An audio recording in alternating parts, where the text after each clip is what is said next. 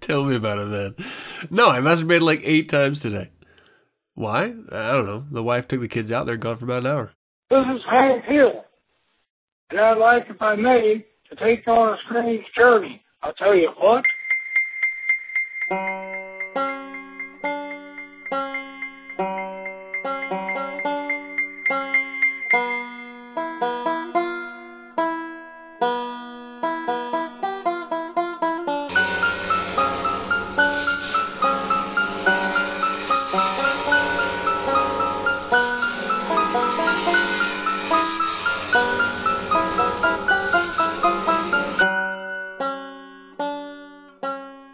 Welcome to nine sense. nine sense is a satanic perspective of our modern world, and I is your host, Adam Campbell.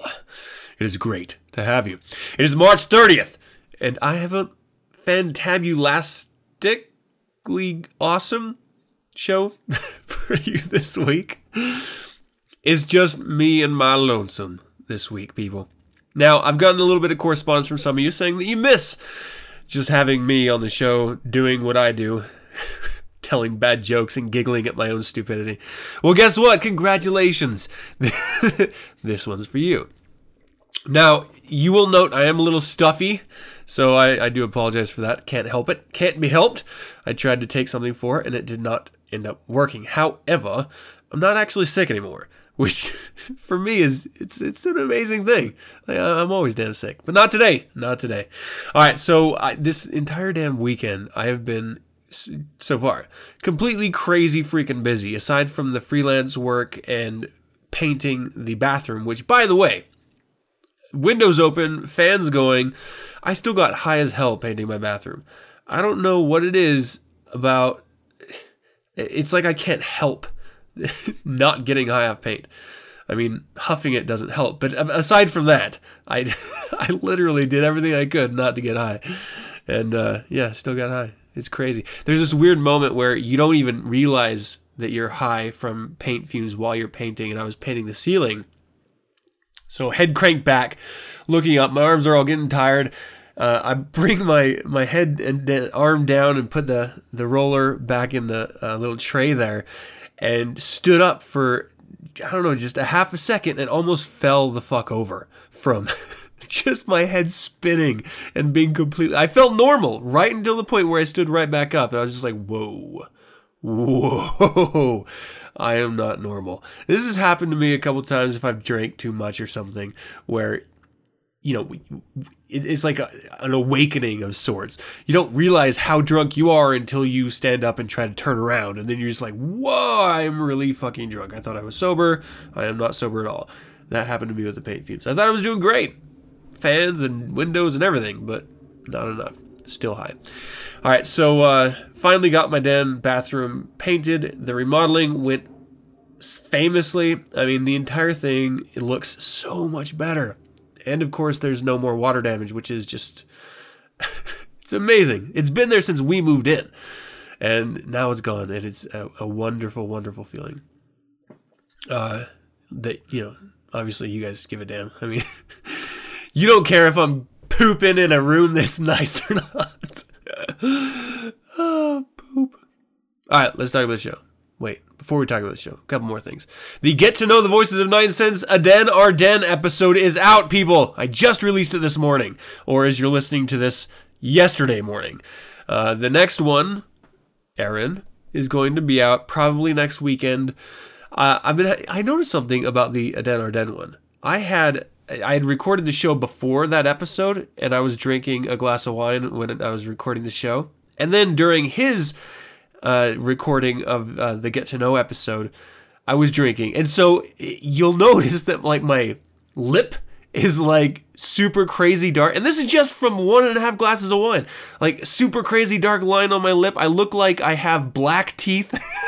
Just because I was drinking a glass of Malbec beforehand, and it just totally stays. So I look like a total junkie, like a wino, a hobo on the side of the road in that in that uh, episode. I do apologize for that. I did not even realize it until I looked at it as I was editing it, and I was like, "Oh fuck, I can't, I can't just superimpose a picture over my face." So everyone's going to see my purple damn teeth. It was completely embarrassing. Um, all right. Hey, you know what? At the top of the show, you heard that little Hank Hill drop. How about you leave me your own drop? How about, and you know, just, just thinking out loud here, how about you call eight oh one, eight nine nine, six one six eight and leave me your own intro of you saying, I would like, if I may, to take you on a strange journey. Say it however you'd like, in your voice or an impersonation's voice or whatever. I've gotten a lot of them so far, and I really do appreciate everyone's time uh, doing that. Now, that phone number, eight oh one, eight nine nine, six one six eight, is a voicemail. It's the Google Voice uh, answering machine. It is not, I will not be picking it up. So don't expect to hear anyone if you're hesitating or worried about doing it right. Take your time, call it in, leave me a drop, and I'll play it on the air. I appreciate everyone who's done it so far. But, uh... yeah, man, it's it's going to be a really good show. I've got another topic from eighteenth Key here, and this is in the Devil's Advocate segment. We're going to do uh, the first satanic... Sti- uh, bah, I can't even talk. Uh, the first satanic sin, stupidity. This is going to be a good, good discussion. And in the Infernal Informant, Ethics Board, substantial belief McMorris Rodgers misused funds, and Koch brothers spending freely, hones attack on government. And in the Creature feature, I'm going to bring you a, an interview that I'm going to be recording as I'm recording this in a little bit with uh, Jeremy Villarreal, uh, the gentleman who created my Wolf's Hook cufflinks. So I'm going to talk about him being a, a, a wood or a metal worker, and you know, how he got that inspiration, started doing it as a young man. And uh, he's very, very crazy talented. So I'm looking forward to this discussion. And that'll be at the second half of the show. Oh, goddamn. You know, have you ever had like a craving? I, this is completely out of context, but I've been craving Popeye's chicken all day. Like, it, it's been weeks or a month, maybe months since the last time I had it. And it just suddenly I was like thinking, damn, I could go for some Popeye's chicken. It's weird. They're not a sponsor. I have no idea why. I just, uh, it, it's crazy. So Utah only has two Popeye's chickens. I think they may have used to have a Church's chicken, but they don't have it anymore. And of course they have K F C. K F C chicken sucks. It is the worst fast food fried. And I know you're, you're going to say, oh, you shouldn't be eating fast food chicken at all. Okay, great. Go make fried chicken every day. I don't have it all the time, but when I do have it, it is wonderful. Uh, not K F C. So K F C chicken is shit. It is just pure garbage. I, I think of eating K F C and I think of that stomach ache I'm going to have afterward. It is really, really gross. And all their stupid commercials cannot change that fact. And so when Utah finally got a Popeyes, it was crazy busy. Like there was one at the Air Force Base up north, but I mean, that's like an hour and a half drive to get there. And I'm not really into chicken that much. So when they had one that was like fifteen minutes away uh, through the freeway, I was like, okay, you know, I'll, I'll definitely go check it out. And the first couple times we went, it was, it was like a thirty minute wait. I mean, lines out the door, around the block. This is how starved Utahns are for good fried chicken. It is insane. Uh, but it's worth it. It's really worth it. It's fantastic food. And anyway, I just started thinking, you know, I, I, I I'm hungry. I want some chicken. And while I'm eating chicken and watching Cosmos, I think I might, uh, yeah, I might have a beer. Completely out of, like, I don't know. Sorry. I just, uh, craving popped up. Maybe I'm pregnant. Fuck, I hope I'm not pregnant. I'm not ready for another kid yet. Oh, goddamn. In nomine de nostris Satanas Luciferi Excelsior. In the name of Satan, the ruler of the earth, the king. Though I'm an active member, I do not speak for the Church of Satan. The nine satanic sins, the first of this list, stupidity, the top of the list for satanic sins, the cardinal sin of Satanism. It's too bad that stupidity isn't painful. Ignorance is one thing, but our society thrives increasingly on stupidity. It depends on people going along with whatever they're told. The media promotes, promotes a, a cultivated stupidity as a posture that's not only acceptable, but laudable. Satanists must learn to see through the tricks and cannot afford to be stupid. So this was suggested to me by uh, a gentleman, eighteenth Key, who sent me a number of, of episode topics. And so I'll be hitting a couple of those uh, as we move through the year. This one, I thought, I, and I've talked about the nine satanic sins entirely before on a different, um, I think it was the first year I was doing this podcast, uh, back in uh, twenty eleven, I think. And um, spoke to it then. I'll speak to it this time, but specifically just to stupidity. And in the context of how it's presented. So I think when, generally when we think of stupidity uh, throughout our days, we think of it as sort of a, an individual's fault. Like, for example, someone just refuses to believe a truth that's put in front of them. But what I believe uh, Anton LaVey is speaking to when he wrote this in eighty-seven was that it's something that society is creating and people are going with it. So he speaks specifically to media-cultivated stupidity, meaning the television. And, you know, Anton LaVey has written extensively about the idea of T V being God for the masses. And nowadays, I would say it'd be social networking. I saw this uh, idea promoted on a couple different... ironically enough, social media sites. But um, it's true. It's it's absolutely true. So when we when when we are engaged in, and let's talk about television first, and then I'll move to social media. When we're engaged with television, and it's strictly a, a, a one direction message, um, and we, we're really struck with mindless reality T V shows, sensationalist news, uh, hyperbole, rampant through every message. Everything is incredibly important and flashing and quick and cut and timed and, and processed.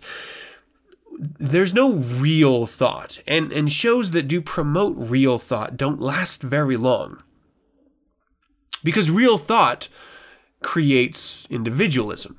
And that's not what popular culture wants. That's not what the media wants, because we have to look what's behind media. And we had, you know, when we think about television, uh, traditionally, I think people think about the shows that are on television.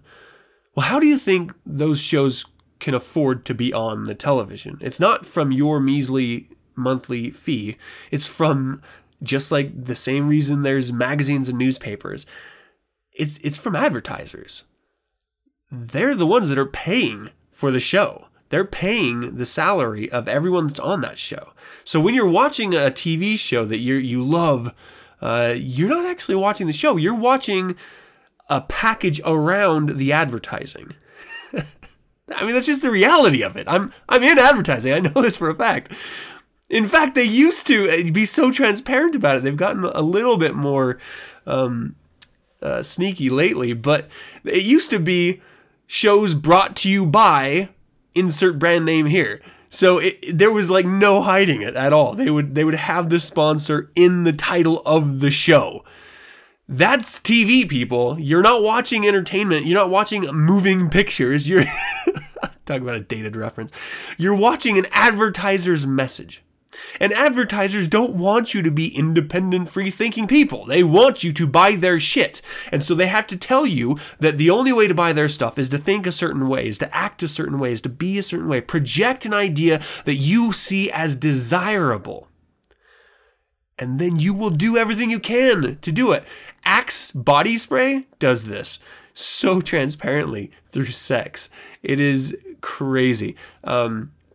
They've gotten a little bit more creative nowadays. Uh, Old Spice with uh, creativity and humor. They've been, uh, and this is actually a couple years ago, so I don't know if it's super recent. But, you know, their commercials were really entertaining uh, and so and, and different. And so it drew people in. And so rather than focusing on the show you were watching, you're focusing on the behavior uh, and, and desirable outcome of using Axe or uh, um, Old Spice. That's just a small example. They do it with babies and uh, to use a specific diaper brand, or, you know, whatever it is. They are training you, advertisers, to live a certain way, to be a certain way. They're telling you what is the desirable way of existing. And the masses, by and large, the stupid, mindless sheep, eat it up.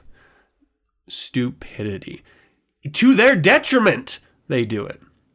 I'm going to be talking a little bit about the Koch brothers uh, in Infernal Informant segment next, and they're doing the same thing. It, it gets you to vote against your own self-interest. It gets you to behave in ways that are actually the opposite of what you would naturally do otherwise. It convinces you to be a sheep.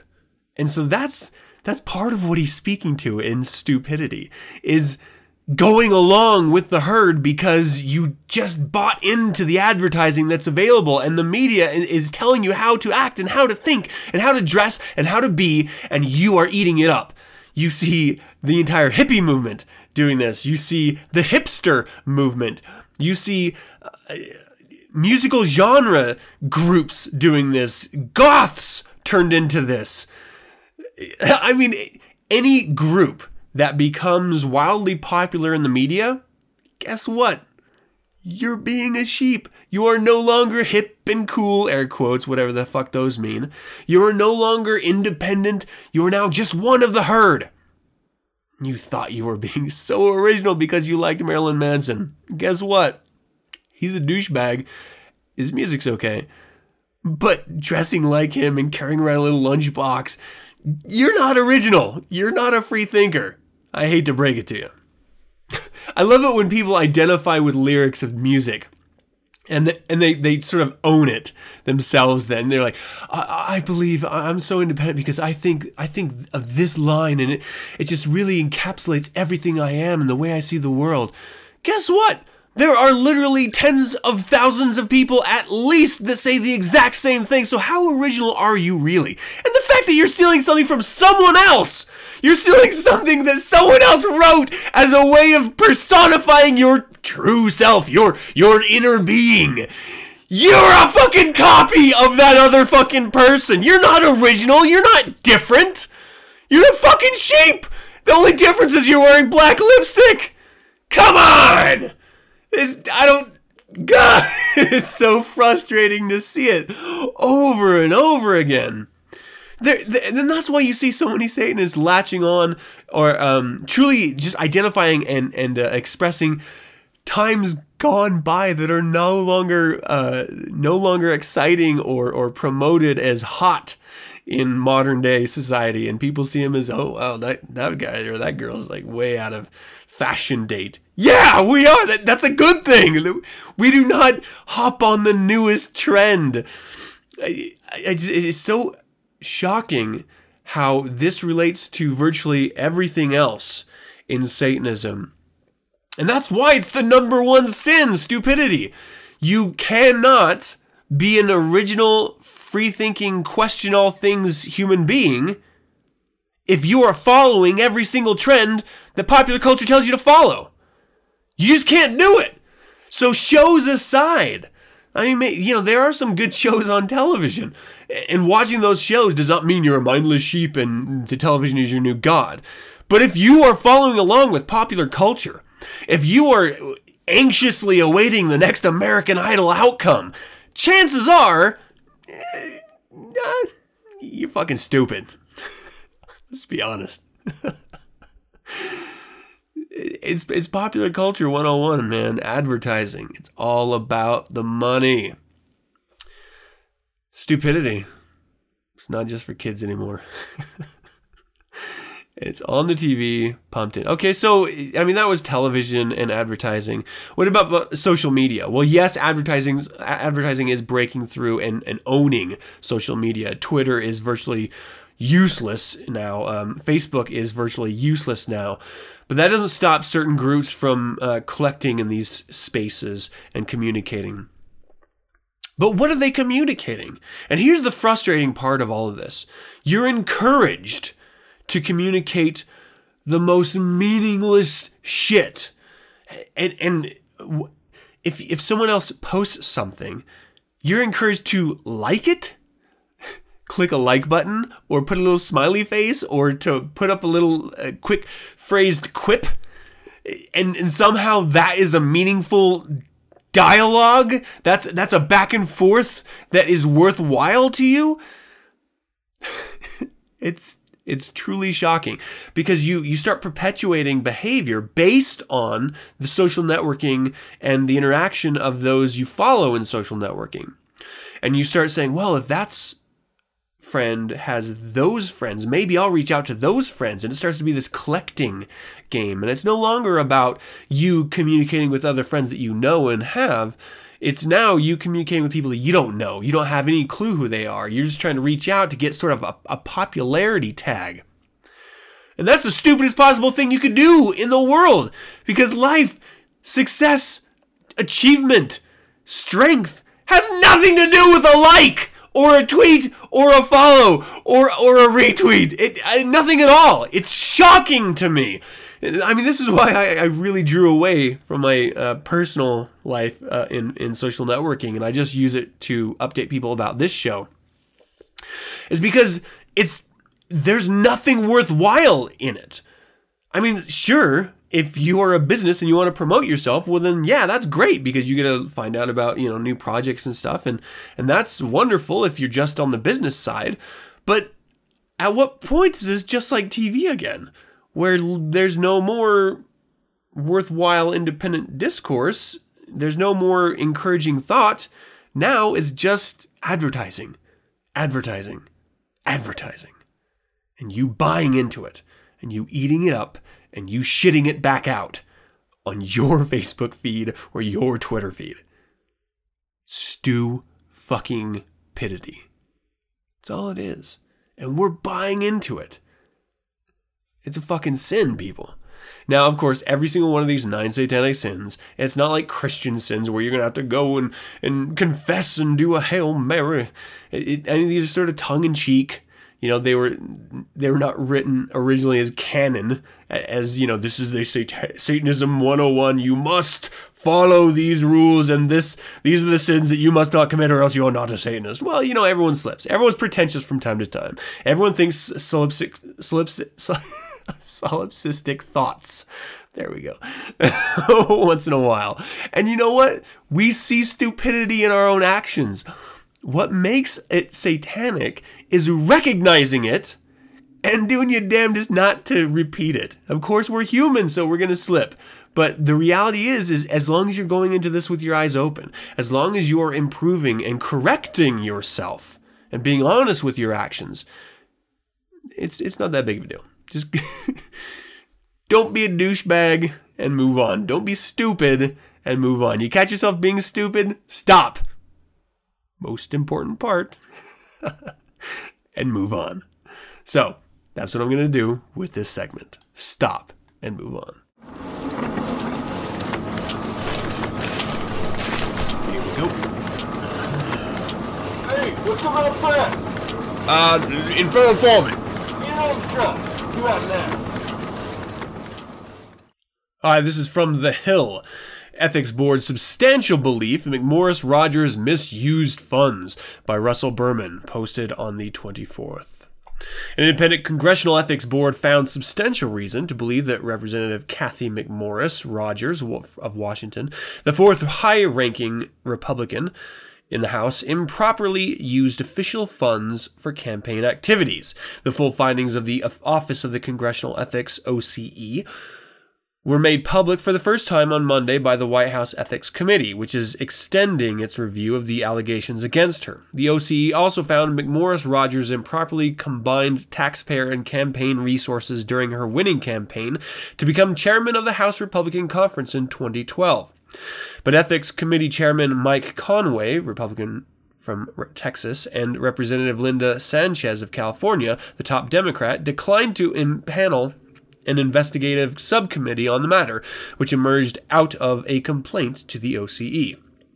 Elliot Burke, an attorney for the Congresswoman, denied the claims made by her former spokesman, Todd Winer, as well as the O C E's finding, in a twenty-one page letter to the leaders of the Ethics Committee that also was released on Monday. Burke characterized Winer as a disgruntled former employee and referred to statements by his colleagues that Winer had become dark and twisted and acted in a manner that left them concerned for their safety. Quote, "We recognize the institutional constraints the Ethics Committee is under and understand that I, um, I'm sorry, it was unable to conduct a full review during the first ninety-day period," Burke said in a statement. "We remain confident that in time the committee will dismiss the complaint, which is based on frivolous allegations from a single source, a former employee who then discredited himself by admitting to his own improper conduct," end quote. In his letter to the committee, Berg urged the panel to investigate Winer for misconduct. Winer, who now serves as the chief spokesman of Uh, for Representative uh, Raul Labra- Labrador, Labrador, yeah, really, Republican from Idaho, did not respond to a request for comment. Michael Steele, a spokesman for Speaker John Boehner, Republican Ohio, said the Speaker retained full confidence in the woman he picked to deliver the G O P's official response to President Obama's State of the Union address in January. Steele said he did not believe Boehner was aware of the ethics complaint when she was selected to give the speech. The allegations against McMorris Rodgers centered on her reelection bid in twenty twelve and her subsequent leadership campaign to serve as the House G O P conference chairwoman, which made her the party's highest-ranking woman in the chamber. In its thirty-two page report, the O C E recommended the full Ethics Committee review the allegations concerning the use of official resources because it found, quote, "There is substantial reason to believe that Representative McMorris Rodgers used congressional funds, staff, and offices for campaign activities." Specifically, the O C E referred to several instances in which staffers from the Congresswoman's House office performed campaign duties on official time in violation of House rules, as well as other times when McMorris Rodgers held debate prep sessions in her congressional office during the twenty twelve election cycle. When McMorris Rodgers launched her bid to move one spot up the leadership ladder, the O C E found reason to believe she improperly combined congressional and campaign resources in violation of the House rules. The O C E also said she used campaign funds to pay political consultant Brett O'Donnell, despite him telling the ethics board he was hired to work for her in her official capacity. In releasing the O C E report and announcing its decision to extend its review, the Ethics Committee issued its customary declaration that the move does not itself indicate that any violation had occurred or reflect any judgment on behalf of the committee. The O C E pointed to trips staffers took to the Congresswoman's home district in Spokane, Washington, and the twenty twelve Republican National Convention in Tampa, Florida, that were billed to taxpayers even though they were working for her campaign. For a trip to Spokane in early October, for example, the O C E found a majority of staff time was devoted to campaign activity, and McMorris Rodgers' office could not provide documentation for official work that her staff conducted in the district. Burke argued in his rebuttal that it was Winer who is principally guilty of performing campaign activities on official time. At no time had any employee been coerced into doing campaign work, Burke wrote, citing statements by top McMorris Rodgers staffers. He described Winer as a political animal who was eager to volunteer for campaign activity. It now appears incontrovertible that Mister Winer engaged in campaign activity using official resources, Burke wrote. As Mister Winer remains a House employee, we trust that committee will review his conduct accordingly. Burke quoted McMorris Rodgers' chief of staff, Jeremy Deutsch, in describing Winer's increasing disengagement and strange behavior, and his tenure came to an end in twenty twelve. Mister Winer's behavior became dark and twisted. One slammed a car door in Mister Deutsch's face and used profanity in a restaurant.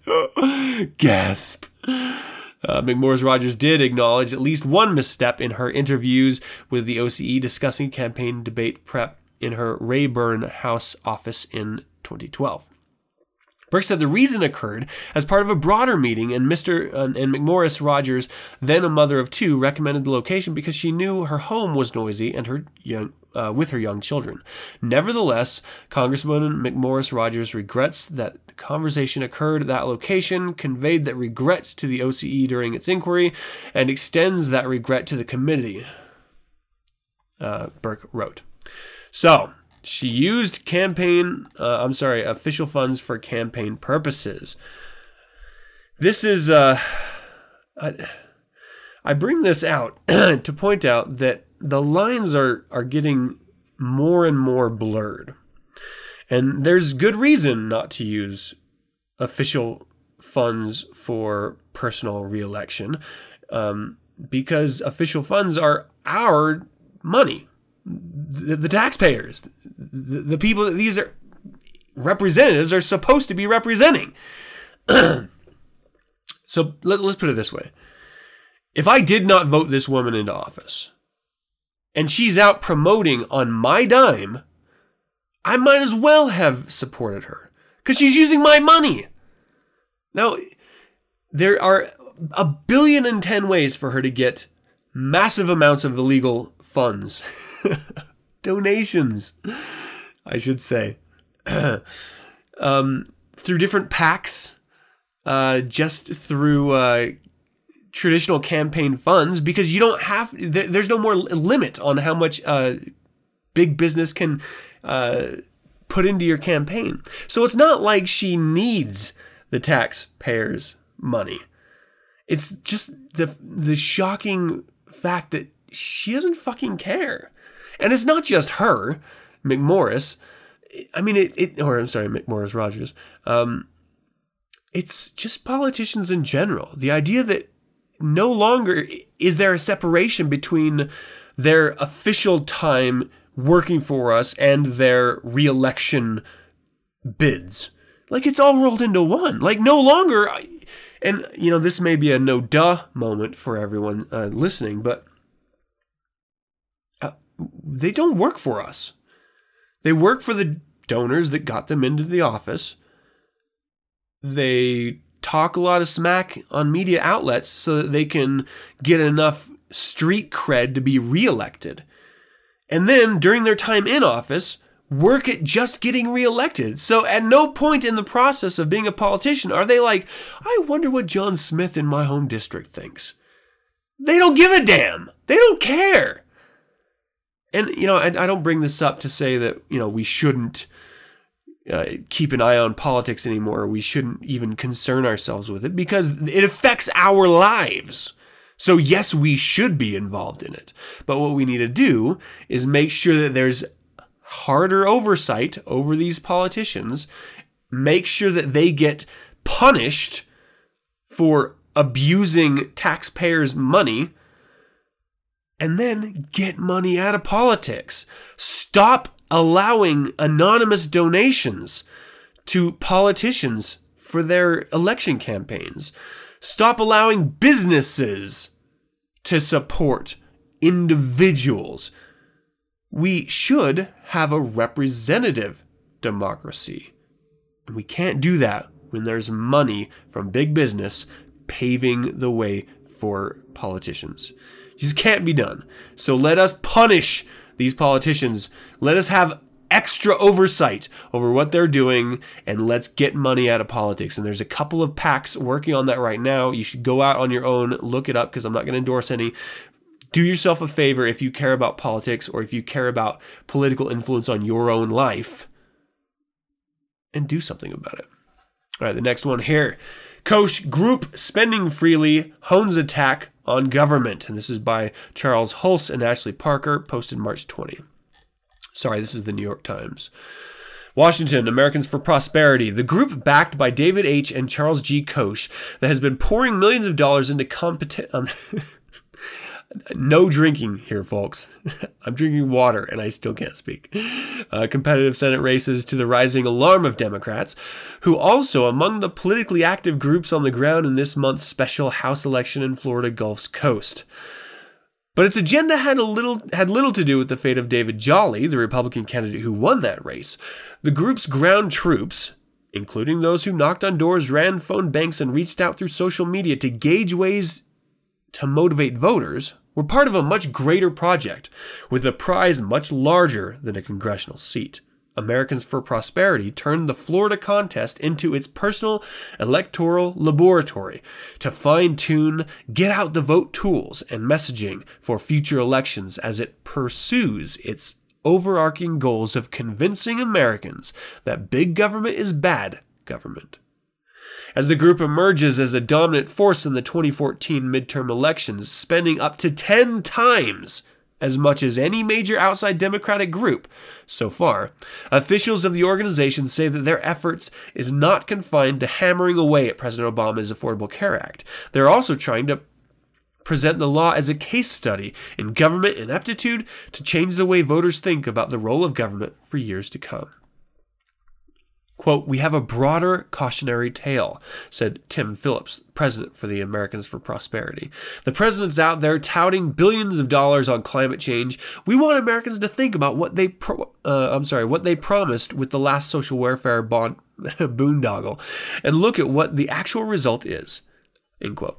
Leaders of the effort say its great appeal to the businessmen and businesswomen whose finance who, the operations and who believe that excess regulation and taxation are harming their enterprises and threatening the future of the country. The Koch, with billions in holdings in energy, transportation, and manufacturing, have a significant interest in seeing that future government regulation is limited. Democrats say their own research has shown that voters are skeptical about candidates who benefit from political spending by super-rich businessmen with an anti-government ideology. The notion that two billions, oh, I'm sorry, billionaires are bankrolling Republican candidates because they support an agenda that is good for the Koch brothers and bad for middle-class families is very persuasive to voters, said Matt Cantor, the deputy executive director for the Democratic Senatorial Campaign Committee. The little-noticed Florida field operation and a similar one in Virginia during the governor's race last year were part of the group's efforts to apply the well-honed, data-centric business practices of the Koch brothers, as well as undisclosed donors, to devise an approach that is not only smarter, sleeker, and sprier, but also one that provides more bang for the big bucks. In Florida, the group tested the effectiveness of messages, including sentiment toward the president's healthcare law. The organization's Facebook page features photos of its grassroots activists knocking on doors in Florida, clad in white t-shirts emblazoned with the green visage of Ronald Reagan. "We're focusing on optimizing our efforts," said James Davis of Freedom Partners, a Koch-influenced trade association that distributes hundreds of millions of dollars to Americans for Prosperity and other conservative groups. Being in the field and testing during the slow periods and in smaller areas allows you to refine strategy and tactics so that you can make the larger investment investments with confidence. Two years ago, Americans for Prosperity spent more than one hundred million dollars, but Mister Obama was reelected and the Democrats held the Senate, despite the group's investments in Indiana, Wisconsin, Florida, and other key states. Afterward, the organization underwent a rigorous self-analysis, as it usually does in election cycles. Does it have the right personnel in the right positions? How effective was it work, working in the field? Was it using data well? Was it messaging right? That's an awful lot of introspection there, said Rick Wilson, a Republican strategist. A F P is dedicated to research. They are dedicated to doing this in a quantifiable way. The group, for instance, analyzed the available data determining which of their ads performed best and held focus group sessions. Among the most recognizable changes from twenty twelve is that Americans for Prosperities is now producing testimonial-style ads and carrying out an elaborate field effort, spending more than thirty million dollars already in at least eight states with the crucial Senate races and in some House districts as well. Many of Americans for Prosperity's current ads feature women talking directly to the camera, explaining how Mister Obama's healthcare law has hurt them and their families. The group has just repurposed one of its original ads for Colorado, where Republicans see a new opportunity with a woman saying, quote, "Obamacare doesn't work. It just doesn't work." The tagline now urges voters to call Senate, I'm sorry, Senator Mark Udall, the Colorado Democrat facing re-election, about the law. The Democrats and others have challenged the specifics of the ad and the use of actors in some of the spots, but Americans for Prosperity has not retreated. The organization also switched to a more business-minded approach in the production of its ad, moving from larger relaying in a single company to soliciting bids from a larger number of firms, according to people outside the Koch's network with knowledge of its efforts. Um, this actually goes on for a little bit, so I'm not going to go uh, any longer in reading this. But to the point here, we have a group that is pro-deregulation or no regulation of business, spending un unequaled money. Nowhere in any history of our country has this much money been spent before the election is this far away from the election. ever. It has not been done. There, we're going to be seeing a push that is harder and more focused than ever before by corporation trying to influence government more than they already are, which is stunning because you think about all of the politicians that are in power right now are corporatists. So they're already bowing down to corporate will. And the only tiny little shred left is us, the public, saying, well, think about us at least when you're dropping a deuce, please. I mean, we would just like to have you think about us once in a while. Every other second of the day, it's about moving that corporate money. And now, they don't even want the politicians thinking about us when they're dropping a deuce. They want it all. I am wildly anti-corporation. Uh, I don't mind individual success, but when that transcends individual and it becomes a force that is influencing politics, which affects my life, when it becomes a force that ruins my economy, ruins my environment for the benefit of a few people, I think that's a really bad thing. And it, you don't have to be a member of any party to see that. The Koch brothers and their, excuse me, um, Americans for Prosperity group, and and this isn't their their only group that they're doing that they're using to uh, influence politics. The only way, and I guess this is the theme here, uh, is stupidity. the The only way that they can trick you into voting their way is through this data analyzed advertising, and people are eating it up. So talk about specifics here. Uh, President Obama's Affordable Care Act doesn't work. It just doesn't. What? The, okay, why doesn't it work? What about it does not work? Now, they moved to that very vague ad intentionally because their facts don't don't pay out. They the only way that they can convince you to that the Affordable Care Act is bad is to lie about it. And then they get called out and they have to change their ad and just be crazy vague about it. And that's what's crazy, is that it doesn't matter if it's not true. It doesn't matter that it's vague. By and large, the vast majority of people still believe it. Oh, I don't want to like Obama, so his Affordable Care Act must be bad. Big government, it's bad. Well, why is it bad? It just is. There's no fucking reason behind anything that they're saying. And they don't even need to give you a fucking reason. You're just eating it up and buying it because they're fucking selling it to you. Stupidity, number one. It's all advertising, and you are stupid, literally stupid, for believing it, because it forces you to act, think, and vote against your own self-interest. There's nothing more anti-satanic than that, acting outside of your self-interest. We got people doing it all over. Big surprise. This world is full of sheep. It's infuriating when we see Satanists doing this, though. And no, again, I'm not saying you should follow any particular party or none of them. I don't care what you do individually. But look at what's going on and realize that if you're believing these commercials, these, these ten-second clips, these air quote testimonials from middle America young housewives, you're believing a lie that was created for the intent purpose of getting you to vote against your own self-interest. Have fun with that. Fucking stupid. All right, that's going to do it for the Infernal Informant. It's all stupidity. This whole episode! All right, next up, uh, Creature Feature. And now, ladies and gentlemen, the creature feature.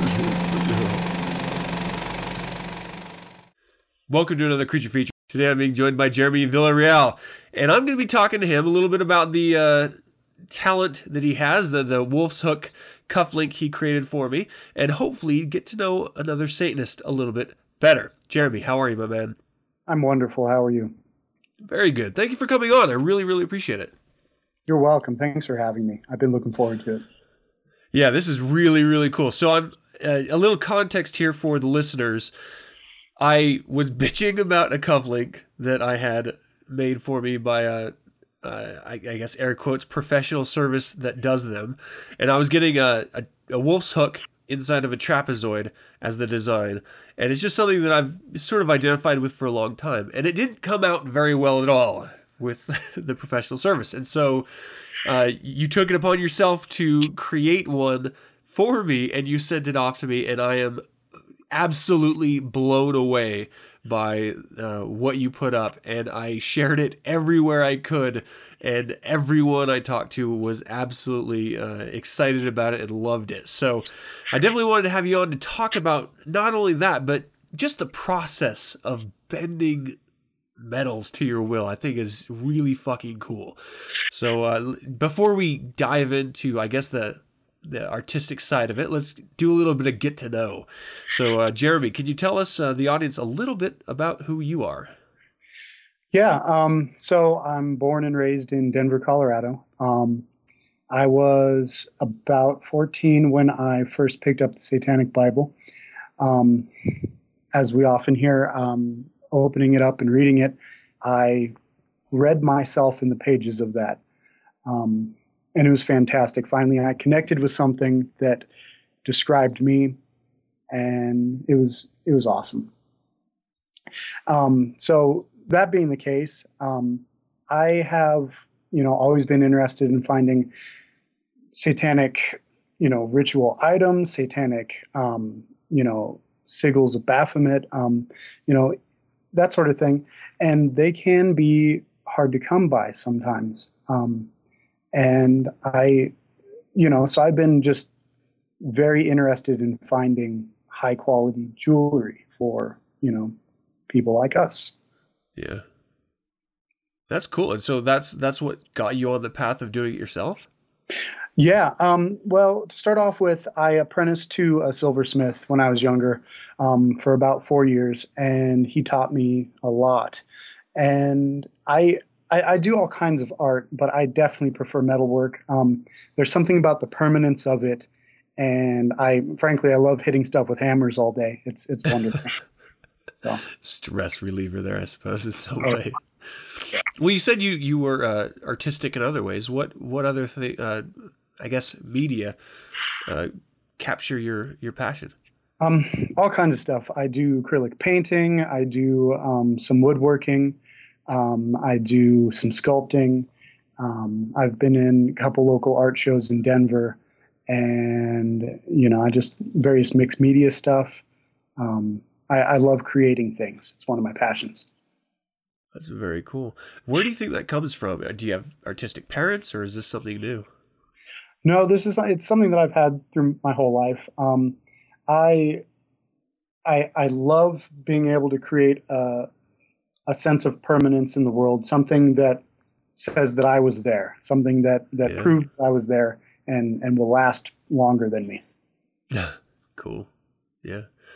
Well, I, I am obviously very, very grateful for you doing it, but I was kind of curious, what made you want to uh, create the the Wolf's Hook cufflink?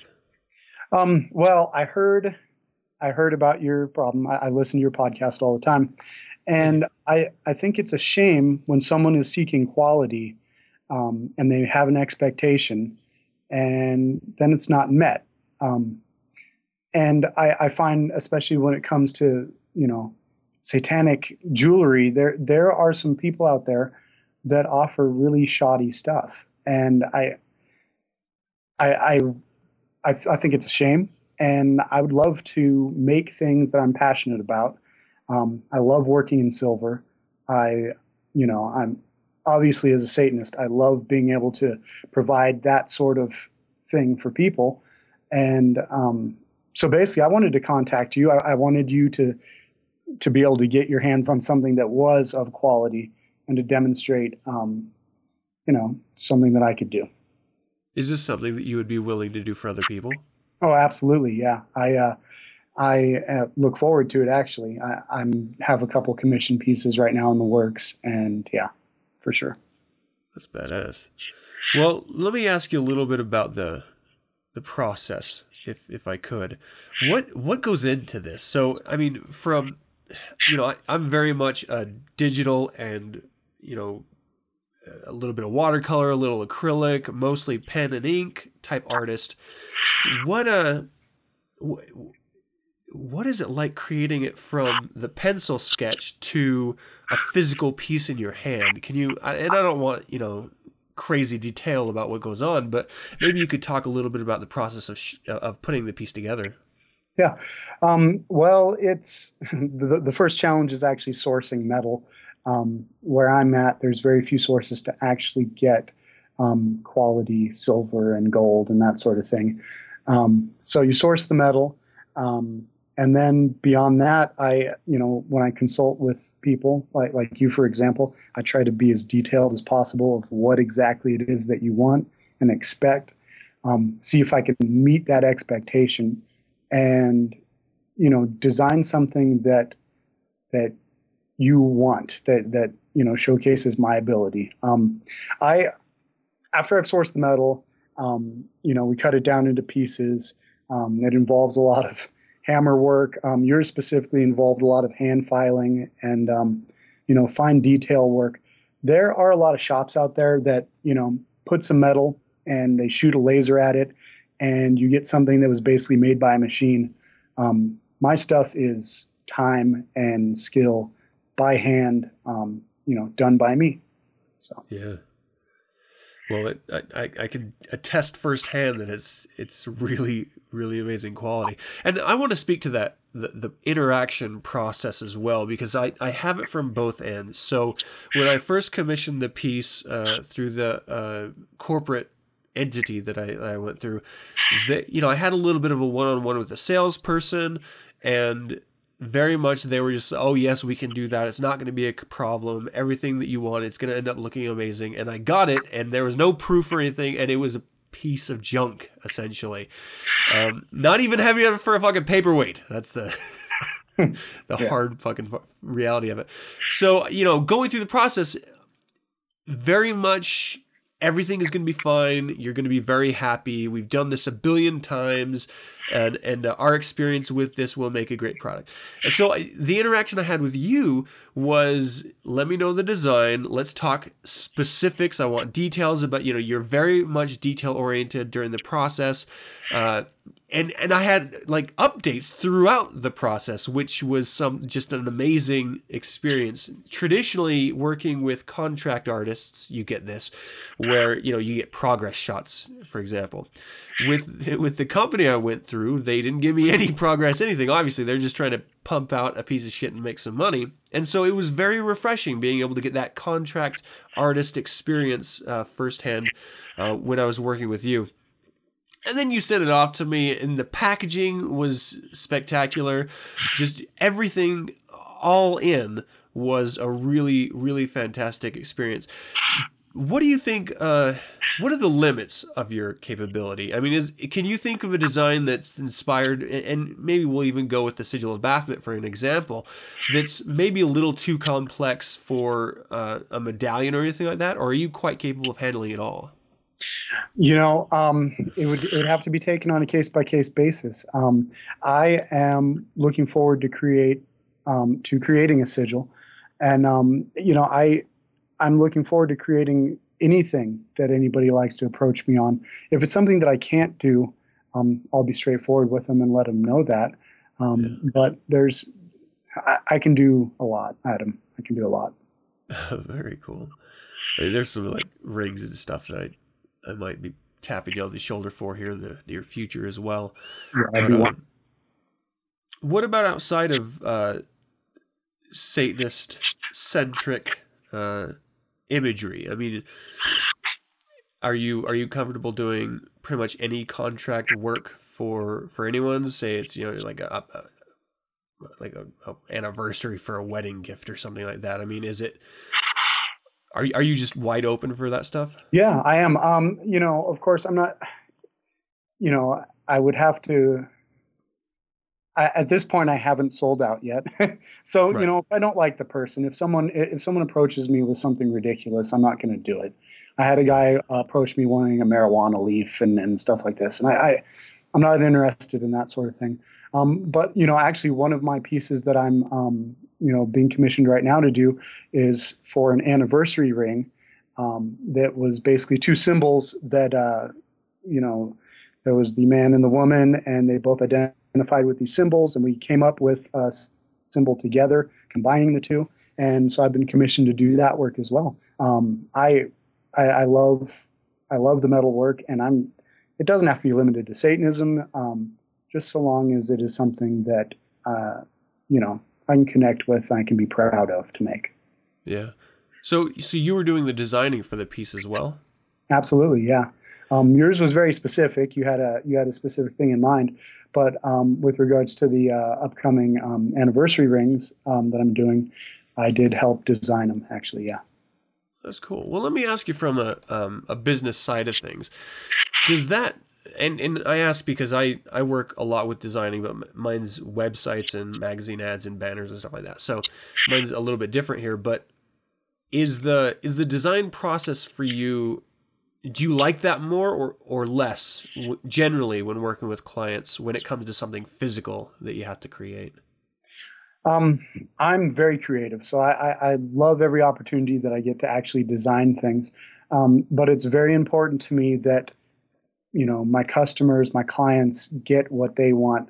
Um, if someone approaches me with uh, a vague idea, you know, they're not very sure what they're interested in, I can work with them and throw out some ideas. But um, it definitely helps if someone has a you know a good good idea of what they're looking for and you know yeah sort of thing. Is there is there a, a bit of a markup for that as well? It depends on what's going on. I, I spent um, a couple hours with this guy um, helping him with his design, and you know I it really depends it depends on how long I, I spend on it. You know. Yeah. So, all right. Yeah. Um. Well, I mean, where can people reach out to you? Uh, is there anywhere that they could see any of your work, anything like that? Um, I I am in the process of creating a website. Haven't done it yet. Um, I do have a portfolio I can send interested people. Um, anybody that is interested in any um, metal work uh, or jewelry design can contact me at tertiary metal works at yahoo dot com. Okay, and I'll also include that in the show notes uh, to alleviate any misspellings of tertiary. But uh, so, so, you know, you can just click through on that link um, on any of the social networking sites or on the website as well. Uh, l- let me, I guess by, by way of closing out the discussion, can we talk about scale? I mean, you know, we, we've been talking about jewelry and stuff like that, but what about larger scale items or artistic um, wall pieces? Are you capable of doing that?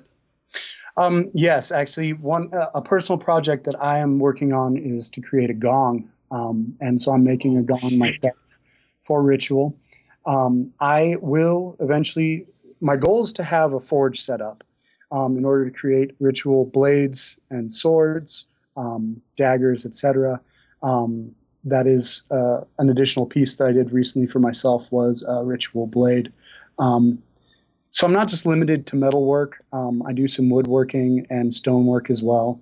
Um, and yeah, for large scale things, I, I would love to, you know, I, I want to create gongs. I want to create aspects of, of satanic ritual items. Um, you know, I haven't experimented yet with bells yet, but I believe that I can, you know, I have the capability of making that. Um, I think, especially in, in Denver here, gongs are a rare thing to come by. And yeah. I think rather than buy something shoddy from, you know, overseas, I'd rather create something myself for ritual and that sort of thing. Yeah, I, th- I mean, if if we can kind of touch on that idea here for just a minute. Um, whenever you make anything yourself, you know, it, so I garden, uh, whenever you harvest food that you've grown, it is that much better. Um, not just the sense of satisfaction that you get, which obviously is significant, especially when dealing with a, a ritual scenario, because obviously uh, emotion and outlook have uh, a lot to do with the, the ritual process, but also the quality is always better. It's not a mass-produced thing. You, you know, you're going to end up with what equal to what you put into it, which, again, whenever you're dealing with ritual, is massively important. Um, and it can just give you that edge of of understanding that you may not have otherwise. And so, you know, just speaking out really quick here to uh, the audience, if if you commission a piece, how much more powerful is that? You, you're part of the design process. You're part of the creation. How much more powerful is that piece in your workings than something you found on a shelf or or uh, just on an online gallery that you ordered? This is tailor-made for you. That there's there's strength in that. I mean, in, in just in the concept alone, and then enacting that through ritual, if, if uh, it strikes your fancy, I think is a fantastic idea. Um, I might have to... Fuck, man, you're gonna be taking my paychecks here. let me uh, let me say again. Uh, I I I can attest to the quality and the process of working with you, uh, Jeremy, and it, it it was an absolute pleasure. So let me say thank you very much, really, real quick here for the the Wolf's Hook cufflinks. I think they're stunning, and I've worn them a number of times since uh, you originally sent them to me. And ever again, everyone is absolutely pleased with uh, with what they look like, and you know, sort of green-eyed monsters there for for not having a set themselves. Um, Check out the email address I'm going to be including in the show notes. If you want to reach out to Jeremy for any work, uh, feel free. And are you fine with just doing estimates and, you know, on, on projects and stuff? Yeah, that's absolutely fine. You can contact me, and I'd love to work with people. All right. You want to toss out your email address one last time? Yeah. Uh, feel free to contact me at tertiary metalworks at yahoo dot com. All right. Well, Jeremy, it's been an absolute pleasure. Thank you so much for the cufflinks. Uh, thank you for coming on the show and spending some time with me. It's my pleasure. Thank you very uh, much. Well, until, yeah. Until next project, the next time we talk, hail Satan. Hail Satan.